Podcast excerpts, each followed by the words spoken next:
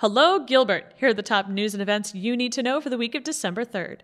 Get in the holiday spirit at Gilbert's Riparian After Dark event, starting this Friday, December 7th. Join us for a stroll along the festively lit trail and enjoy a variety of holiday entertainment.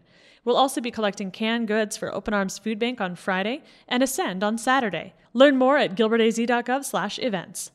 Is your home decked out for the holidays? Gilbert 311 is teaming up with Alex, Gilbert's data librarian, to create a holiday lights map. Add your home and see a map of festive Gilbert locations at gilbertaz.gov slash holidaylights. The holiday celebrations continue. Join the Gilbert Fire and Rescue Department this Saturday, December 8th, from 9 a.m. to 11 a.m. at the Santan Village Walmart for fire truck rides and pictures with Santa. They'll be collecting new unwrapped toys and clothing to benefit their annual holiday drive. Gilbert's Youth Fishing Day is also taking place this Saturday, December 8th from 8 a.m. until noon at Discovery Park. Arizona Game and Fish will be loaning out fishing poles and bait so that everybody can enjoy. The first 200 participants ages 16 and younger will receive a free Zebco fishing pole donated by Cabela's. Learn more at gilbertaz.gov/events. Other events this week include a planning commission meeting on Wednesday, December 5th at 5 p.m.